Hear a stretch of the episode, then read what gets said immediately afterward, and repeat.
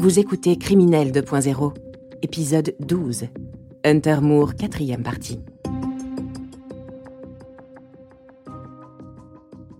Je n'avais rien fait de mal. Je ne l'avais envoyé à personne. C'était sauvegardé dans mes mails personnels. J'avais des photos de ma famille, de mon chien, ma famille à New York, des photos de plats que j'avais faits dont j'étais fière, et des photos de moi, vous voyez, seins nus, et des photos sexy de moi en lingerie, des, photos que je voulais garder juste parce que je trouvais que j'étais jolie. Je n'aurais jamais cru qu'elles allaient m'être volées par qui que ce soit. C'était privé. Et je ne les avais pas envoyées, donc euh, j'étais en état de choc. Et je ne savais pas comment réagir. Kayla prévient immédiatement sa mère, Charlotte Lose. Une femme aux mille vies. Écrivaine, activiste politique ou encore présentatrice télé. Charlotte Lose a aussi été détective privée pendant plusieurs années. Piquée au vif, elle prend l'affaire en main. À ce moment, elle ignore tout d'Isane One Up et de son fondateur, mais elle découvre en ligne le personnage contre lequel elle se prépare à lutter. Il y avait beaucoup de presse sur lui, donc j'ai pu faire des recherches et trouver des commentaires de victimes qui disaient ⁇ Ne tentez rien contre Hunter Moore, il est puissant et mauvais, ne lui demandez pas de retirer votre photo ou il se retournera contre vous de façon encore plus violente ⁇ Loin de se démonter, Charlotte se met au travail. Tout d'abord, elle cherche à faire retirer le plus vite possible les photos de sa fille. Un premier mail est envoyé. Cher Hunter, Pouvez-vous, s'il vous plaît, retirer les photos de Kayla Lose Sans réponse, elle passe à une autre stratégie, celle du harcèlement. Une à une, elle contacte toutes les personnes en lien avec Hunter Moore, cherchant à toucher la corde sensible. J'ai aussi contacté tous les gens en lien avec Hunter Moore. Je voulais mettre la pression sur chacun d'eux pour qu'ils m'aident. Donc j'ai contacté son avocat, Reza Sina, j'ai contacté le responsable de la sécurité de son serveur. J'ai contacté sa mère. J'ai même contacté sa mère. Je l'ai appelée à son travail, mais elle était partie, donc j'ai parlé avec ses collègues. Et ils étaient tous comme ça autour du téléphone. Oh mon Dieu, je ne peux pas croire qu'il ait un site comme ça. Et apparemment, le message a été transmis à Hunter et sa mère, parce que Hunter a mis sur Twitter Quelqu'un a appelé ma mère à son travail. L'opération fonctionne et en moins de dix jours, Hunter finit par retirer la photographie. Mais Charlotte ne s'arrête pas là. Elle n'a pas oublié que la photo nue de sa fille n'a jamais été montrée à personne. Persuadée que l'ordinateur de Kayla a été piraté, elle poursuit son enquête. Ma fille était sur le site. Une amie à elle aussi. Donc j'ai appelé le mari de cette amie de ma fille et j'ai su qu'elle avait été hackée aussi. Donc j'ai pensé, le revenge porn n'a rien à voir avec le cas de ma fille, ni celui de son amie. Mais il s'agit à chaque fois de hacking. Donc les deux personnes que j'avais pu connaître sur cette planète avaient été hackées. Alors je me suis posé la question, mais combien d'autres personnes sont dans ce cas-là sur le site d'Hunter Moore? Pendant des semaines, elle rassemble les noms des dernières victimes d'Hunter Moore. Elle contacte chacune d'entre elles pour écouter patiemment leur histoire. Grâce à son investigation, elle met bientôt à jour le plus gros mensonge d'Hunter Moore. C'est à ce moment-là que j'ai commencé à entrer en contact avec plusieurs victimes. J'ai commencé à discuter avec de nombreuses victimes du site pour comprendre comment elles s'étaient retrouvées là. J'ai fait une enquête et c'est là que j'ai découvert que 40% avaient été hackés, 12% photoshopés. Charlotte Lose tient la faille qui peut faire tomber le roi du revenge porn. Car si la loi de respect de la décence en ligne protège toujours Ezane One Up, le hacking est bel et bien un crime fédéral aux États-Unis. Charlotte va devoir faire appel à toute sa force de caractère pour convaincre le FBI de l'écouter. Donc j'ai contacté le FBI et au départ, ils m'ont juste dit d'envoyer ma plainte en ligne. Et j'ai compris que ces gens étaient trop occupés avec d'autres affaires et qu'ils n'allaient rien faire pour moi. Alors j'ai dit, ah je vois, vous vous occupez des photos de Scarlett Johansson lorsqu'elle est hackée, mais vous n'aidez pas les gens normaux. Et là, la personne au bout du fil, au téléphone, a dit Ok, laissez-moi une minute pour vous transférer au détective. Charlotte Lose est entrée dans un combat où tous les moyens sont bons. Pour augmenter la pression sur Hunter Moore, Elle prévient les médias de l'enquête et le 12 mai 2012, l'affaire est révélée au grand jour. Paniqué, Hunter tente de se faire oublier. Donc c'est à ce moment-là qu'il a fermé Zini One Up. Le magazine The Village Voice avait révélé que le gouvernement fédéral était en train de mener une enquête contre lui et qu'il y avait de très lourdes charges à son encontre. Cashmere Hill, journaliste au New York Times. Et quand Hunter Moore a fermé son site, il disait non, j'arrête tout ça, c'est du harcèlement, le monde sera mieux sans Zini One Up. Mais ce qui se passait vraiment, c'est que le FBI était derrière lui et je pense qu'il avait peur. Pour la première fois, Hunter Moore marque le pas. Son business est tombé, mais accro à la célébrité, il ne parvient pas à rester discret.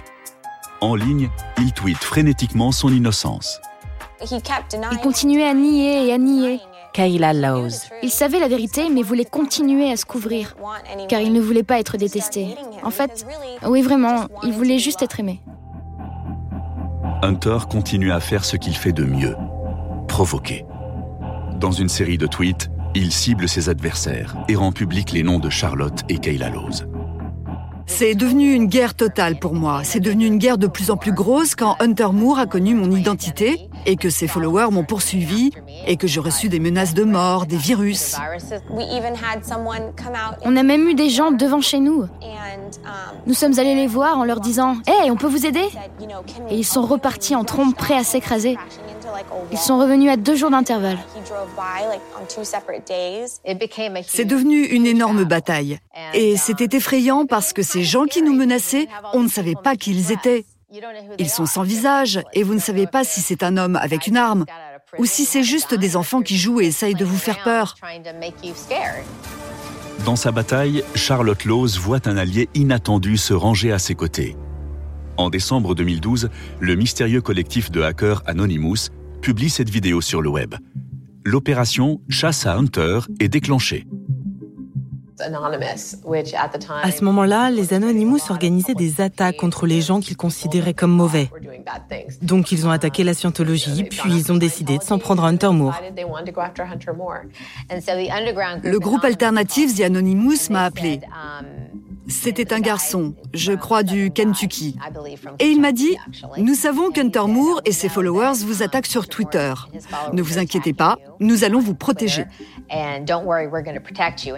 Quelques semaines plus tard, les données personnelles d'Hunter Moore sont piratées et mises à disposition de tous. Ils ont piraté son site et ont mis sur Internet ses informations personnelles, notamment son numéro de sécurité sociale. Parallèlement, ils m'ont expliqué comment protéger ma connexion Internet et sécuriser mon ordinateur.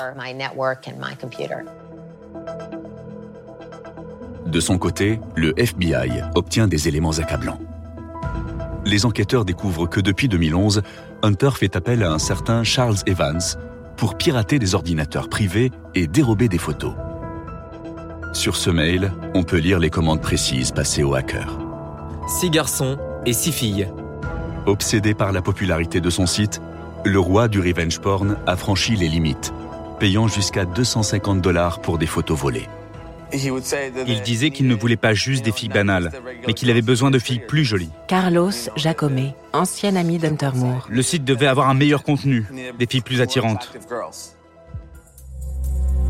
Le FBI perquisitionne le domicile de Hunter Moore à Woodland. Pour la première fois, l'homme le plus détesté d'Internet se sent réellement en danger.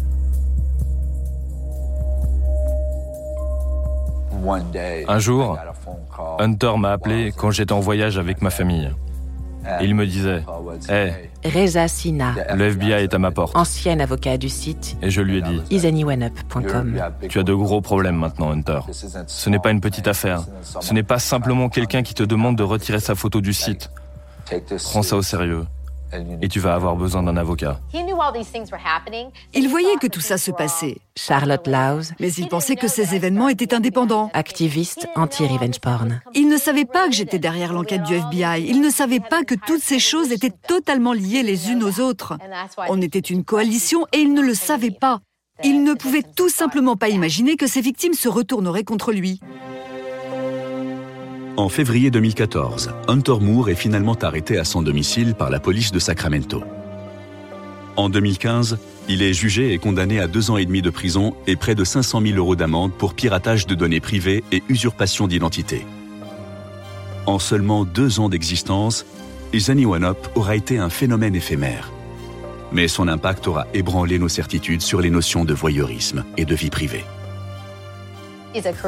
C'est un leader charismatique comme Charles Manson. Charles Manson était un leader charismatique. Il faisait en sorte que les gens le suivent, l'adulent et l'aiment.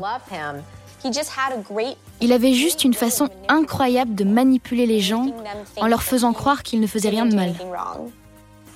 Et je ne sais pas comment il s'y prenait, et pour être honnête, c'est une sorte de don.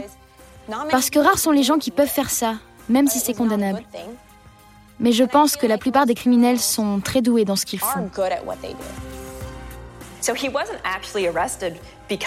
Il n'a pas été arrêté à cause du revenge porn, mais pour usurpation d'identité et les charges liées au hacking. Donc il aurait très bien pu continuer ses activités sur son site s'il n'avait pas récupéré les photos de cette manière-là. Un État après l'autre, les États-Unis passent des lois pour protéger les victimes. Mais aujourd'hui encore, plusieurs sites de revenge porn sont en activité. La vie privée sur Internet est loin d'être une affaire réglée. Vous venez d'écouter Criminel 2.0. Si vous avez aimé ce podcast, vous pouvez vous abonner sur votre plateforme de podcast préférée et suivre Initial Studio sur les réseaux sociaux.